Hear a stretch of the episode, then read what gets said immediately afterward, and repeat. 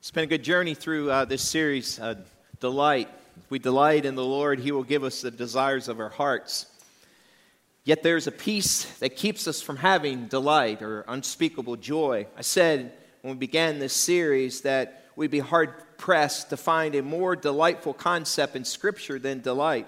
Delight's more than joy, it's, an, it's a joy with a shot of espresso, it's peace with a side of playfulness, it's steadfast trust with a twinkle in the eye. It's acceptance of adversity that knows a surprise party is coming. It's Maranatha, the Lord is coming. Yet there's a piece in our lives that keeps this joy from surfacing. And it's confession of sin. And I would say it this way that confession of sin increases our delight for God. Yet, way too often, all of us, including myself, if we haven't confessed our sin, if we harbor bitterness, if we carry sin, it spiritually separates us from God. And then we wonder why we don't have joy, and then we wonder why someone else can look at something and feel differently. The reality is this when we confess, we receive forgiveness. And when you see forgiveness received or given or you experience it, it's a game changer for your life. Let me show you what I mean. Watch this. How would you like to be known for the rest of your life by the worst thing you ever did and have that be the only thing people ever knew about you? My sister started babysitting for this family. They used both of us combined there probably 40, 50 hours a week. The dad was um, a doctor, the mom was a nurse. They had a beautiful, beautiful, beautiful, huge Victorian house, everything money could buy. They had nice cars. They, you know, he bought her nice jewelry, and they just seemed to have everything. And I was like, this is living. They had three beautiful kids. They were my family away from home, and um, everything.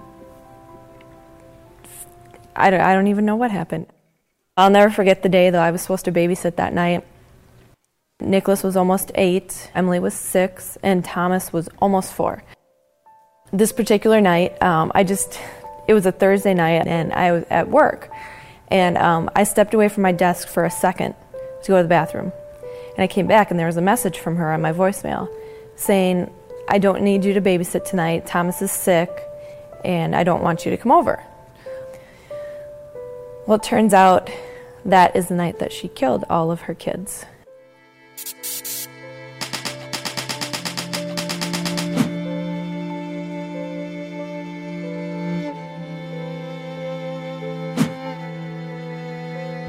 She um, crushed up some of her anti anxiety medications and put it in peanut butter and fed it to them, and then waited till they passed out. And um, she then put them in their beds, tucked them in with their favorite toys, and suffocated them. You know, a, a myriad of things obviously go through your mind, but one of the biggest that I struggled with for a long time is what if? What if I would have called her back? Everybody grieves in different ways. I seemed to be okay for the first year, maybe. Um, and after that, I just completely fell apart. You know, it was awful. I definitely hit rock bottom. I was suicidal. I just didn't think there was any way that I would ever be happy again, ever be able to move past I was this. Pretty much thinking life is over. My relationship with God went up and down through this. First, there was anger. How could you let this happen? If you're a loving God, how could you let this happen? I'm sure he didn't plan for this to happen. And he was sad when it happened as well. And that took me a long time to get through. I think what really was the turning point for me was somebody said, How arrogant are you that God can forgive her and you can't? Getting to the point of forgiveness was hard. Who would be prepared to go through something like this?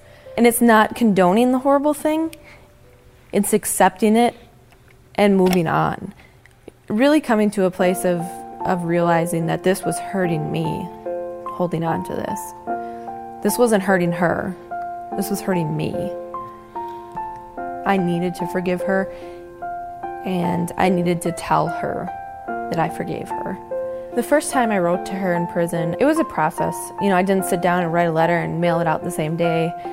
I think I actually went through several drafts. You know, as, as bad as it sounds, I didn't want to hurt her. The cool thing was, she wrote back to me. She said I was the only person that has ever told her how this impacted their lives. I'll never forget. I opened the mailbox and I saw her handwriting and I just cried because it brought back good memories, which you wouldn't think it would, but it did. I think knowing that she could be forgiven, I almost felt like it was a waiting to exhale for her, that somebody may know her for something other than what she did. She was a nurturer to me when I needed it. She, um, she was kind of like the vision of what my future could be. Uh, she was a great person. She's she did one really bad thing, and that's all people think of when they think of her. And um, I still have very fond memories of her. She's she makes me smile when I think of her. It's been 11 years, and if there's one thing I do regret, it's that I spent so much time wallowing in the effects of what happened rather than accepting them and moving past them. At the end of the day, I want to be known as somebody who is always looking at the positive side of things. Holding on to the anger only hurts me. It doesn't do anything good.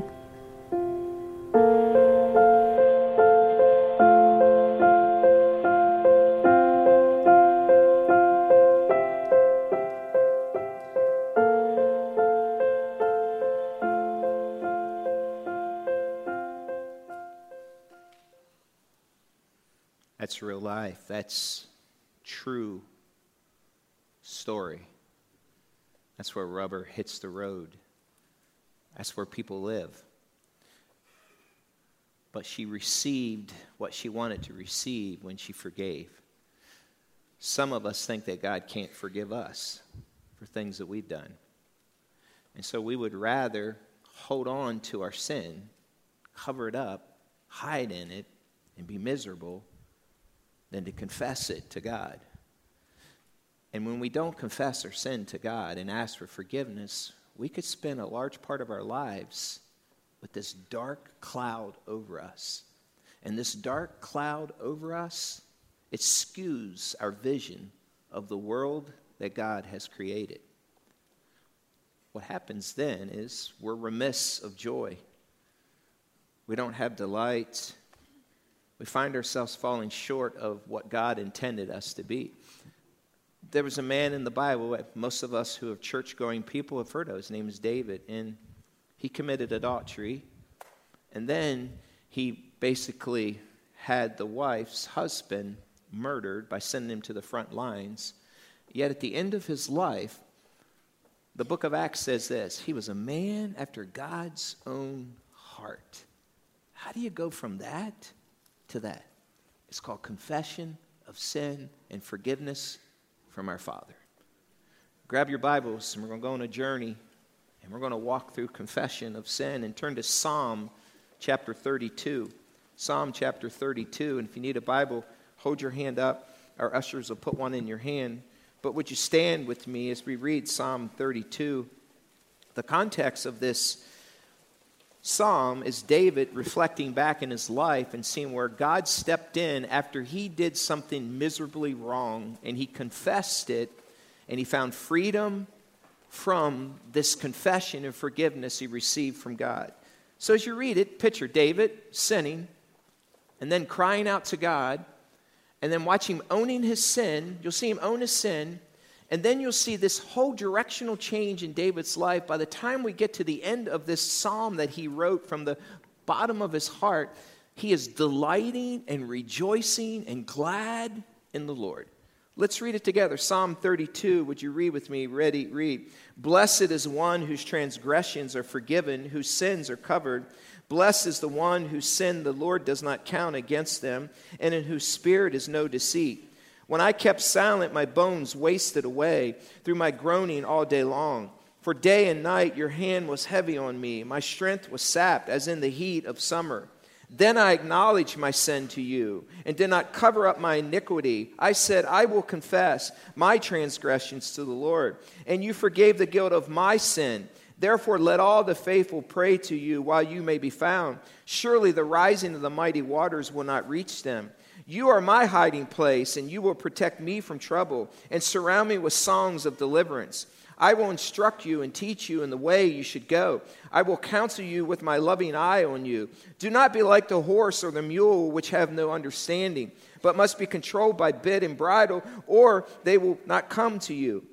Many are the woes of the wicked, but the Lord's unfailing love surrounds the one who trusts in him. Rejoice in the Lord and be glad, you righteous. Sing, all you who are upright in heart. You may have a seat.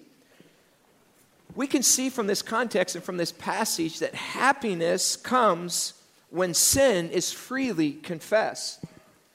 He begins by saying this in verse 1. Just look at it. He says, Blessed. Some versions have, Happy is the one whose transgressions are forgiven, whose sins are covered.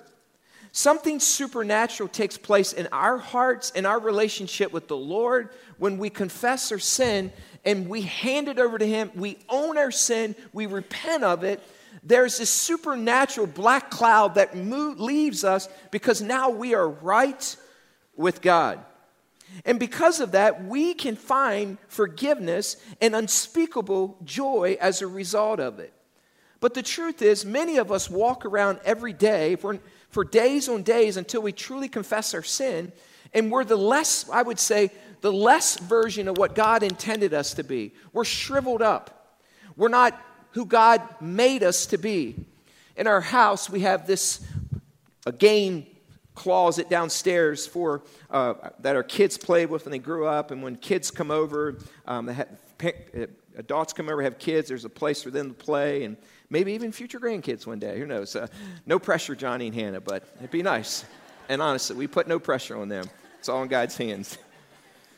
But there's this uh, toy that's down there, and it's a picture of what happens to us as followers of Christ. When we are shriveled or we are covered in sin, unconfessed sin, when there's this black cloud over us, we are the least version of what God wanted us to be. But when we confess our sins, we find that there is freedom and we become what God intended us to become. Yet the truth is this many of us are shriveled up hiding in sin, thinking that somehow God could never, ever forgive us of that. And all the while, we hide it, we cover it, and He is longing that we walk in freedom and that we thrive and become who He intended us to become. David is giving us that picture here. He's saying there was a time that I was that I was walking in sin, but because of what God's forgiveness has done for me, I now walk in freedom and joy, unspeakable joy. Back to verse 1. The word covered is used, and it's significant in this psalm, two different ways. I want you to look at verse 1. In verse 1, it says, Blessed is the one whose transgressions are forgiven, whose sins are what? What's the word? Covered. The reality is this is that God can cover our sins. But what we often do initially is this we do what Adam and Eve did in Genesis chapter 3. When they sinned in the garden, the first thing that they did after sin, they recognized, they said, that we are naked. Before that, they didn't recognize that. And it says, if you go to Genesis 3, it says, they tried to hide from God.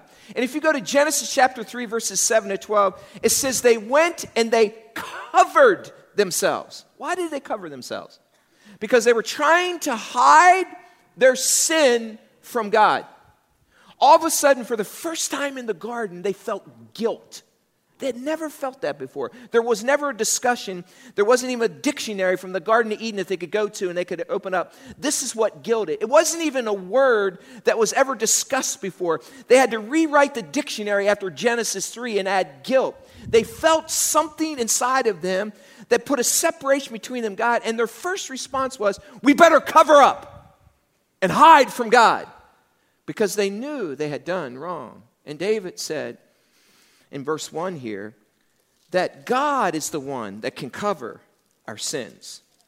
So they made themselves coverings. Think about what they're trying to hide from God.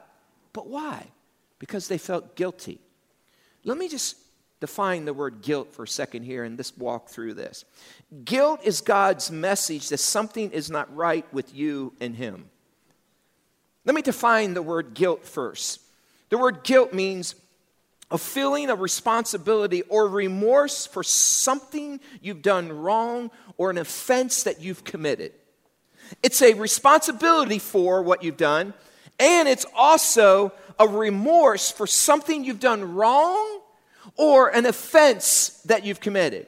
What trails behind guilt is this thing called shame. Shame is a painful feeling arising from something dishonorable or improper, or even we would say ridiculous. So in the garden, as soon as Adam and Eve sinned, what did they do? It says they hid from the Lord. They made a covering. And we do the same. If, if, if we're not careful, once we sin, or maybe you're walking in sin, and we think somehow that we can cover ourselves and we can hide from God, that somehow God can't see us. And some of you, metaphorically and symbolically, this is how you walked in here today. You have unconfessed sin, you have unrepentant sin in your life, and you wonder why you feel this separation from God. You wonder why there's no joy. You wonder why you can't find delight in a sunrise and a sunset. And you wonder why you feel this dark cloud over you. You have done exactly what Adam and Eve did in Genesis 3. You are covering yourselves and hiding from God. However, David says this that we can be covered by God too. Now, think through this a second with me. In verse 3, it says this Look what happens when you and I cover our sins. And David said, This is what happened to me. Look at verse 3. He says, When I kept silent, or hid my sin, my bones what away? What's it say? Wasted away. Through my groaning all day long. And then he says, For day and night your hand was heavy on me. My strength was sapped as in the heat of the summer. But why is that? Why did, why did his bones feel, feel like they were crushed or turned into powder? Why did he feel sapped as is the heat in the summer? Because he was walking around in the weight and the burden of unconfessed sin. And so everything that he saw and felt was dark. There was this heavy, heavy, heavy cloud over him. Directional change is about to take place in David's life. And we're going to see it here in a second. But the feelings of guilt in your life, in my life, are not to pay you back, but they're to bring you back. Guilt is not necessarily a bad thing. God uses guilt the same way that He uses pain in our lives pain is put in our lives to remind us that something is wrong, something is broken. And so, if you've done something that hurts you, even lepers, if you study leper colonies, which I have done and, and, and, and, done some search on them, what happens to them is their nerve endings no longer function. And so, what happens to lepers is they can't feel pain like you and I can. And there are stories of lepers in leper colonies, there are lepers even alive today, that are actually fall asleep at night, fearful of falling asleep at night because they know when they fall asleep, because where they're at, that rats will come in at nighttime and they'll begin to eat their fingers and eat their feet and eat their toes. Why? Because they can't feel pain. Guilt is saying something is wrong. And when Adam and Eve sinned and when David sinned, something was saying something is wrong. But their first inclination, and yours too, most likely is let's cover it up. No one can see it. Let's hide in the secret sin. And what happens, there's a spiritual separation that takes place between us and God. We manage our sin, we try to hide and cover it up. And you cannot find delight in the Lord with the deluge of unconfessed sin in your life. So here's what happens Every sunset and sunrise is clouded. Every hug and handshake is taken with skepticism. Every praise report given by others is drowned by your misery of sin. Every new day is blurred with negativism. And slowly but surely, you become the worst version of yourselves, where God is a distant, harsh God, and you are the selfish king of your world. And you know what happens? You see the world through dark lenses. This is a picture of your life. And as you try to see, everything is dark, everything is dreary. Why? Because you are spending your time covering your sin. And there's this dark cloud when you walked in here today, and you wonder why there's no joy. You wonder why there's no delight. You wonder why you can't put hashtag delight 2020. It's because there is this sin, much like Adam and Eve, when they found sin and they felt the guilt, they hid from the Lord. And David saying, No, don't go there. In fact, watch what happens next. When forgiveness begins, the blame shifting ends. Look at verse 5. He owns the sin. Verse 5. Watch what happens. Look how many times the word my appears in this one verse. David says, Then I acknowledge what sin? What's he say? My sin to you and did not cover up what iniquity? My iniquity. I said, I will confess what transgression? My transgressions to the Lord. And you forgave me the guilt of what sin? My sin. Do you see what's happening? Instead of hiding and covering this sin that he committed, he owns it. My sin, my transgression, my guilt. I hand it to you, God. I am responsible. I will not pass it on to someone else. And the moment he begins, begins to do that, you see what happens is cover your sin and God will expose it. Expose it and God will cover it.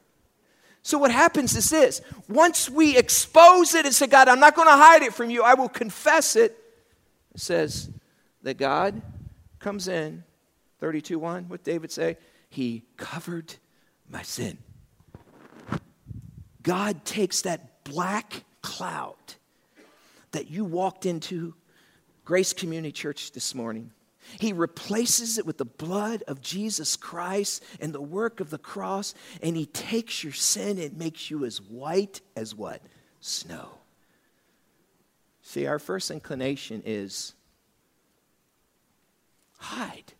If anyone found out about this sin, what would they say? So we cover it up. And when you cover it up, just go ahead and suck the joy right out of you. Go ahead and suck what you've been made to do right out of you. Just shrivel up. But when God covers us and we expose our sin and confess it, we become what God intended us to become. And David is saying, when you do that, the last verse, there's delight, there's joy, and there's a song in my heart. You see, to find happiness, you must own your sin. What is the first thing we normally do when sin is exposed? We blame someone else. Isn't that what Adam did? If you go back and read Genesis chapter 3, when, when he sinned, here's what he said. Here's what he said That woman that you, God, put in my life, it's her fault and it's your fault. And if you didn't give me that woman, then I wouldn't have sinned. Don't we do? We blame. And, and what, did, what did Eve do? That serpent that just appeared along the ground and began talking to me, if, if that serpent didn't come, then I wouldn't have sinned. Pass the buck. And we do the same. We have to own our sin. And so, you know what happens? We don't do that. What do we do? We wake up every day and we manage our sin. And we wonder why we don't have any joy in Christ. And so every morning when you get up, you have your quiet time with God, but dare not expose your sin. And you carry that sin that you've been carrying for weeks and you put it in your bag. And you carry that sin you've been carrying for a couple days and you think, I can't go another day and expose this. And you put that in your bag and then and you carry this one too. And so you pick that up, you put it on you, and you get up this morning, you come to grace, and, and then you hide in your sin. You say, He's the way maker.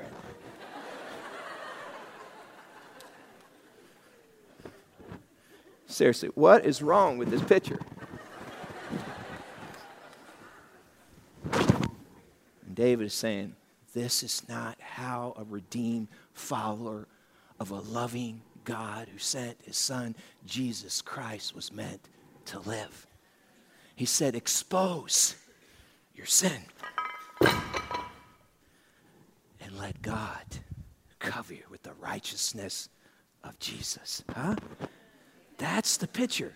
And when he does, delight, joy, thanksgiving, praise, shouts come from your hearts.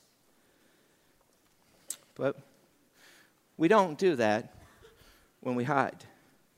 We begin to justify, and here's kind of things we say about our sin. And we go back to our past and we'll say, Well, you don't know what I've gone through, and you don't know how badly I was treated. And you know what? Most of us don't, and we're sorry. But it doesn't give you permission to take a victim's mentality and excuse your sinful behavior. Or this is just how I am. My, my dad was that way, and his dad was that way, and my mom was that way, and my siblings, that's how we were raised. And it's just too hard to, to overcome. I'm just like, you don't struggle with what I struggle with, and you don't really understand. And I want to say, I don't understand, but it doesn't make it right for you to sin. Or, we've been doing this for so long. Why change now? We've been living together, and we're not married. We've been having sex before marriage. Why change now? We, have learned to manage it, man. It's not as hard as you think it is, Pastor Jim. Really, it isn't. Are you kidding me? Is this how a redeemed follower of Jesus Christ is supposed to live their lives? No. He said, expose it. Or if we do what we're supposed to do and do what God wants to do, it's going to cost us some money. We'll lose our insurance. Or if I report on taxes that I get paid cash as a business owner and I didn't report it on my taxes, we'll never make it as a family. That is sin. Or I can't right now because it would have cost me too much. Or, well, at least it's not as bad as them. and that little tinge of guilt that comes that you keep pushing down and hiding and covering up and adding to your bag, if you don't confess it and repent of it, you will not receive the forgiveness that God has for you. David owns the sin. And by the way, in the New Testament, when he got to end his life, I told you earlier, he's called a man after God's own heart. This was a murderer and this was an adulterer. But he confessed and God forgave and he was restored and he led well and he became what God intended him to become. To find a fresh joy, happiness, and a peace with the side of playfulness, then you must learn to hate your sin and not just its consequences. You know, we often want others to own their sins more than we're willing to own our own. It often happens in family relationships and marriages. It goes something like this Yeah, I, I know I was wrong, but did you, did you see what they did? Yeah, yeah I, I know that I shouldn't have done that, but did, did you see what they, they, how much they did? Listen, own your own sin, let them own theirs. Just deal with it, move on, and let God deal with their heart. Hate the sin more. You know what the word confess means, by the way? The word confess means to see things from the perspective of the one you have wronged. Think about that for a second. To see things from the perspective of the one you have wronged. Not only are you willing to admit you are changing your perspective to the one that you're wrong, but now you're saying, I can see how this has hurt you too. And when you understand, when someone is saying, You did this to me, and for us, when we're walking in that unconfessed sin, remember this as you're walking in that unconfessed sin, until you confess it, you can't see clearly. And once you confess that sin, your lenses are changed, and you begin to see, wow, I am sorry, God. I am sorry, coworker. I'm sorry, to your wife. I am sorry to your husband. I am sorry. I didn't realize how much pain that cost you and how much that hurt. I confess my sin to you, will you please forgive me? When confession is saying, I now see how you see this and how it impacted you. David's saying, I see what this is doing to you, God, and I never realized how badly I hurt you. You see, sometimes we will say things like this If I've offended you, I am sorry. Listen, by the way, that's not repentance, that's cheap peacemaking. Some people confess because they get caught. Their attitude towards the sin hasn't changed. It's just that they got caught. Otherwise, you may not have repented. And so we say, you know what, I, I, if I've offended you, I'm sorry. That's not repentance. And so David says this in verse 9 of this confession journey. He says, Grace Community Church, verse 9, do not be like the horse or the mule. Where did the horse and mule come from? Where, like, which what? Has no understanding, but must be controlled by bit and bridle. He said, or they will not come to you. What does he mean by that? This horse doesn't go with you on his own because of your superior wisdom. It's because the bit is painful. Illustration You walk to your front room tomorrow morning, and you have children in your house, and you have white drywall, and you walk over there, and your child or children or someone in your house, maybe your hubby, has taken crayons and strawn all over the wall. It just, I mean, went all over. And you had already told them, don't ever draw on the wall. So it's just scribbled all, crayons everywhere. And you're thinking, you know who did it. So the child, what do you do? You go and you put a bit in their mouth. And what do you do? They didn't come on their own. They didn't come because they wanted to, and they didn't, they didn't expose their sin. They came in. And David says, Don't be like the horse and the mule who doesn't want to come. And the only reason they come is because you got control of them. And you go there and you say, Did you do this? And they go,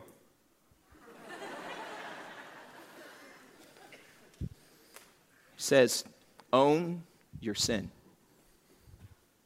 David said four times, My transgressions, my sin, my confession.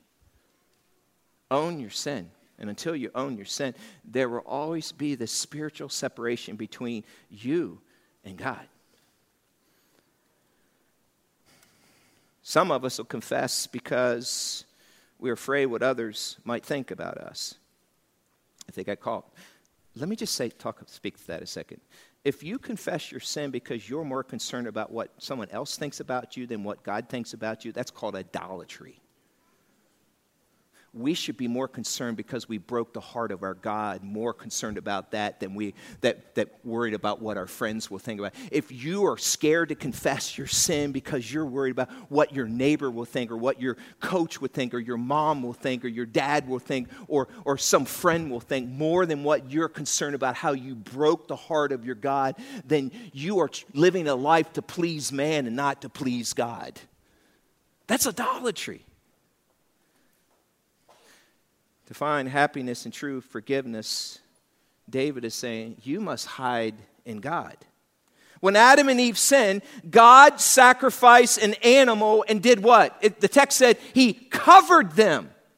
He covered them future with the sacrifice, representing that there would come a Messiah one day. His name is Jesus, and his blood would be shed for them. But until then, I sacrifice an animal in the garden, and symbolically, I'm covering you with the blood of this animal. And he covered them, he dressed them, and he's saying, You are forgiven in the future Messiah that's come. But listen to me, for us today, Jesus already took all of our stuff to the cross. And by the way, when do you really think that somehow when you walk around and hide in sin that somehow God can't see your sin?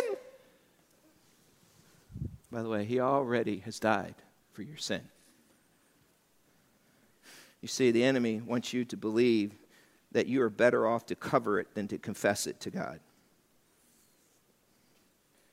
If the opinion of man matters more to you than God's, then you have the sin of idolatry in your life if you have experienced the joy of forgiveness, you won't mind letting people see your faults because your happiness doesn't depend on maintaining some illusion that you are perfect either.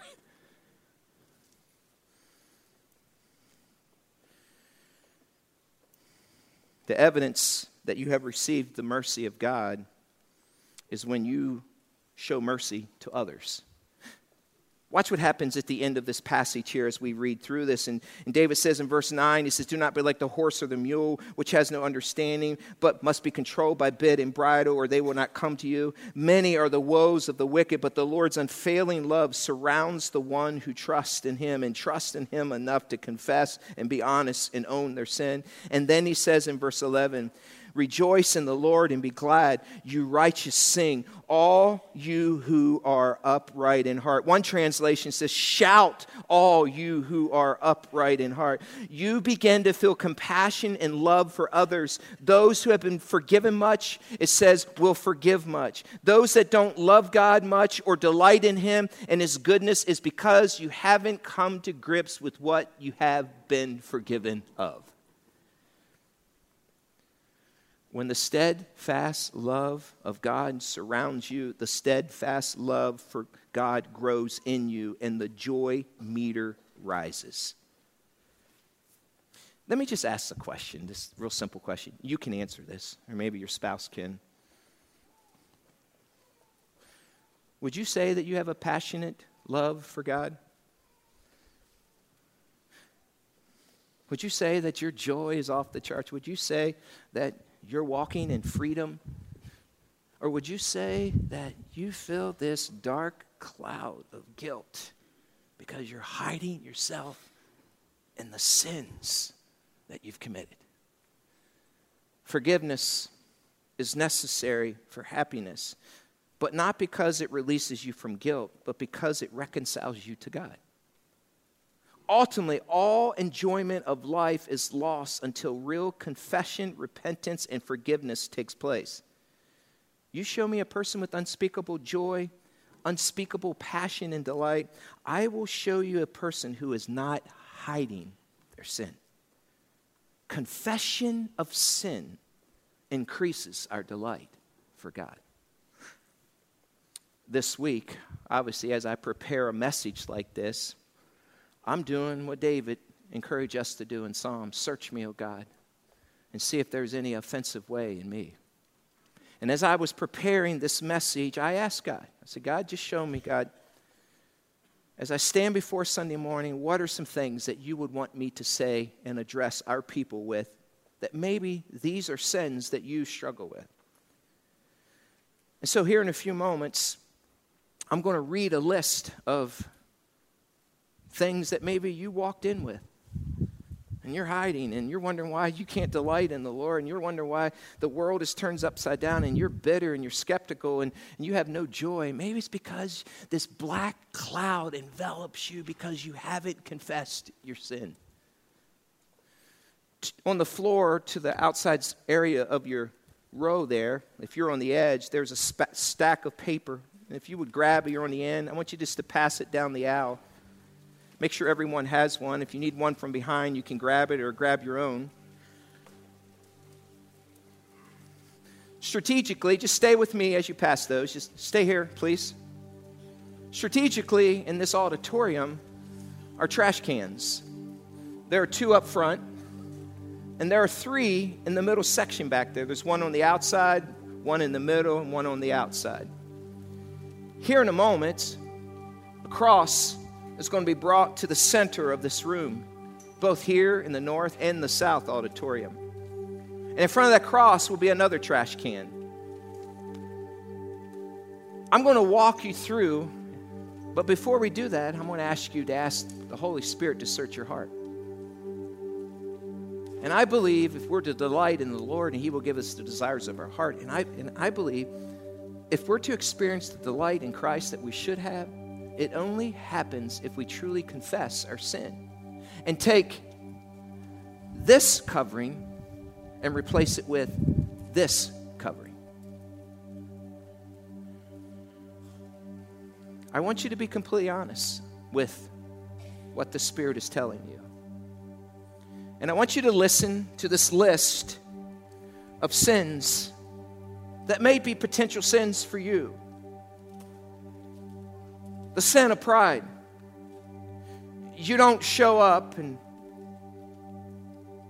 or you don't join in because you're scared to reveal your weakness that you're not as good as or you might fail. And so you've let pride step in and say, I'm not going to do that because I don't want people to think less of me. Pride rears its head in all kinds of fashions, but the truth is this some of you have come to grace for months, years, and you're still sitting out there. And your pride says, I don't want to become part of that or join that because they might find out who I really am. Listen, you're a child of God. Maybe it's fear. Fear is a sin. That you're fearful to try something or you're fearful to do something because of unknown and no one's ever done it. And that somehow you've let this fear of even your own children being part of something because you think you can control them better than God can. And so you let fear keep you from participating.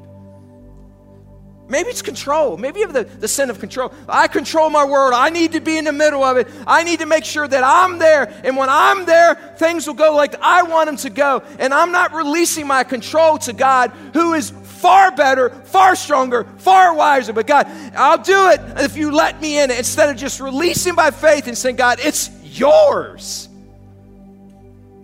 Maybe you're a controlling mom or controlling husband or wife or dad or person or boss. Maybe it's lying. You know it's lying. And you know that you said this, but this is really happening and you walked in here today and you haven't confessed that and you're hiding that because you're fearful, what if they find out? And if they find out and know that, what will they think of me? Hear me. That's idolatry if you're more concerned about a person finding it out than confessing it to God. Maybe it's prejudice. You won't publicly say it, but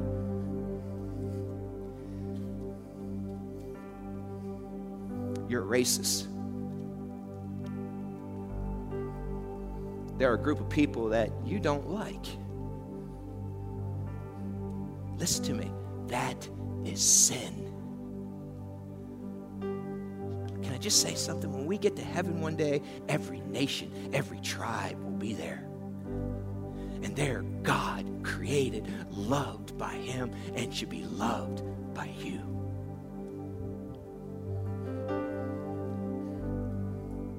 Maybe it's anger.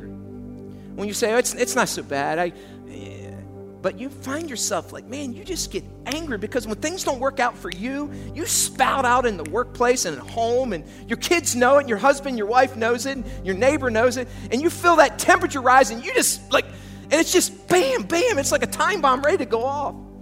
Yet you have not confessed it and asked for forgiveness of it. Maybe it's, it's a hidden addiction that no one knows about.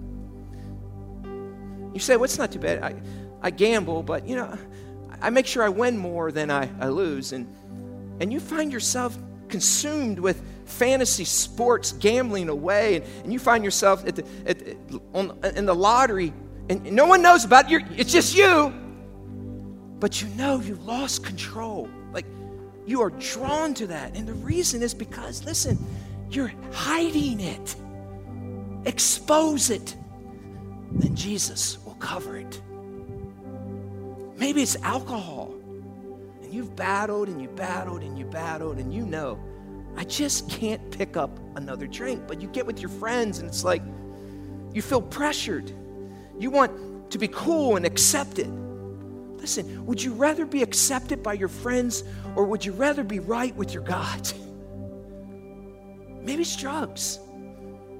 No one knows that I get this addiction to this narcotic or this pain medicine or and when I have it, it could be addiction to food. I got to have ice cream at night because it settles me. I got to have a glass of wine because it cuts the edge off. Wine in itself isn't sin, but if you're using it as a remedy instead of Jesus as your remedy, it's sin. Maybe it's gluttony. Maybe some don't see it because uh, you don't look overweight, but you know. That inside of you is a metabolism that goes like this. And you eat like this. And you know that you know. Maybe for some of you, it's just you love food more than you love God.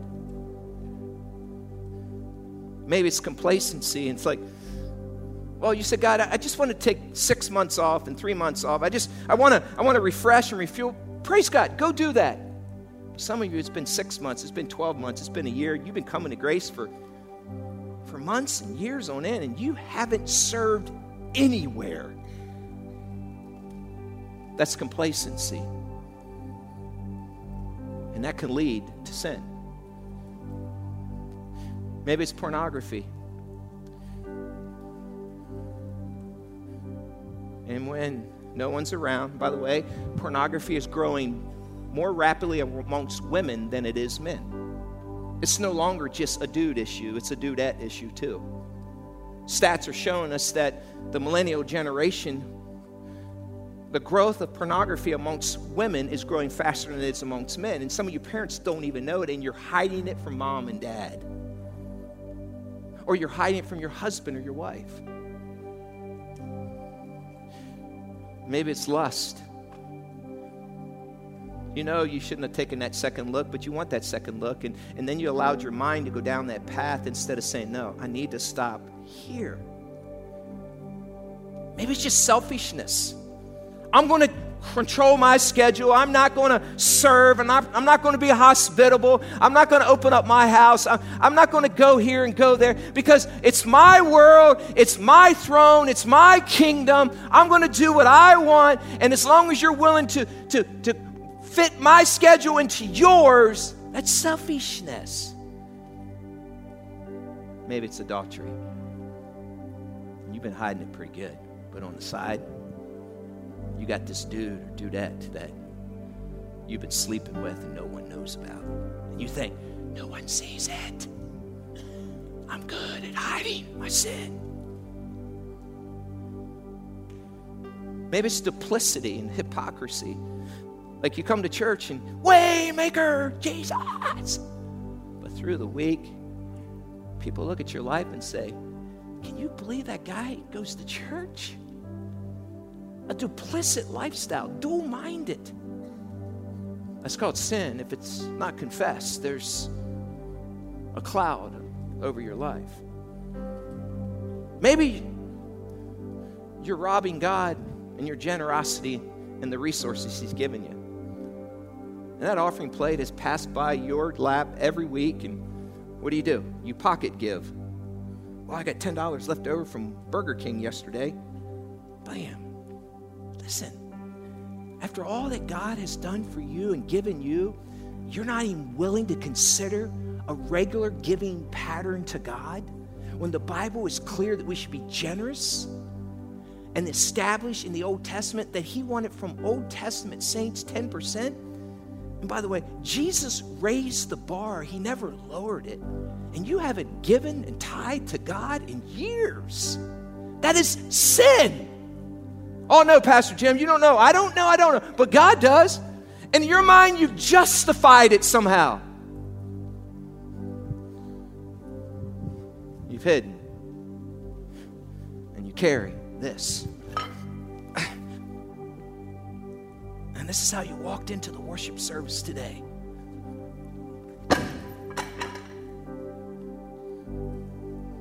Maybe it's jealousy or envy.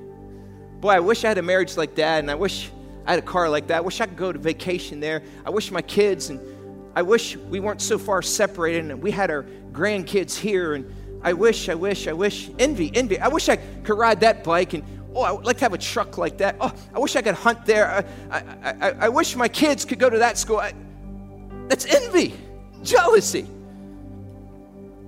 Maybe it's just gossip. Well, it's not bad, Pastor Jim. We don't talk too much. We just kind of just bring it up, and then whatever happens, happens. And you have knocked down someone's dignity integrity with your words, and they weren't even there. That is sin.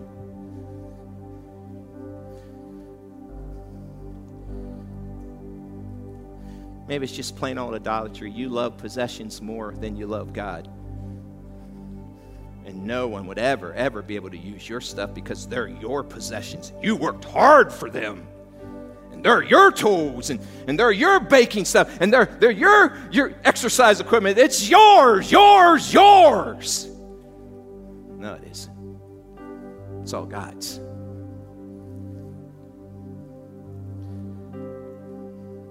I don't know what it might be, but what I do know is this some of you need the shed, the blanket, and the cover and expose it to God so that the God who sent his son Jesus Christ to the cross can cover you with his forgiveness.